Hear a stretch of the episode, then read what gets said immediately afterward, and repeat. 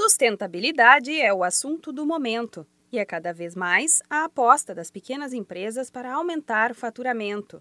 A implantação de medidas a favor do meio ambiente é também oportunidade para que os empresários possam aumentar seus rendimentos. Para orientar também os microempreendedores individuais na adoção destas medidas, o SEBRAE São Paulo criou o e-book Como Lucrar Mais Adotando Práticas Sustentáveis. São três páginas e o conteúdo está bem explicado e completo, com tudo o que o M E I precisa saber. O material começa com dicas importantes sobre energia e água, mostrando como adotar pequenas mudanças no hábito de consumo pode fazer a diferença, tanto no meio ambiente quanto no bolso. Também fala de resíduos, explicando para o M E I que, muitas vezes, o que consideramos lixo pode ser, na verdade, fonte de renda para alguém. O conteúdo ensina o microempreendedor individual a diminuir a geração de lixo e reciclar o que precisa, e traz dicas de atitudes diárias que podem mudar o mundo para melhor.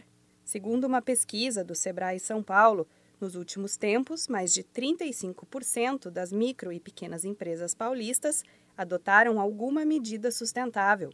Destas, quase metade obteve como resultado redução de custos. Em um desenho explicativo, a cartilha digital mostra vinte e dois exemplos do que pode mudar em um estabelecimento comercial para se tornar sustentável.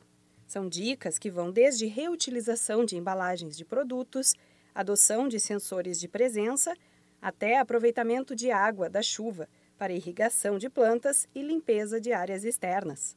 O e-book Como Lucrar Mais Adotando Práticas Sustentáveis para M E Is é muito fácil de baixar. É totalmente gratuito e está disponível online.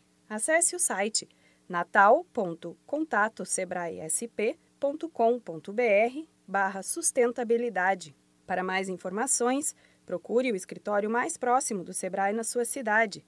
Se preferir, você também pode entrar em contato pela central de atendimento no número zero oitocentos, quinhentos e setenta, zero oitocentos. Da Padrinho Conteúdo para a Agência SEBRAE de Notícias, Renata Grosso.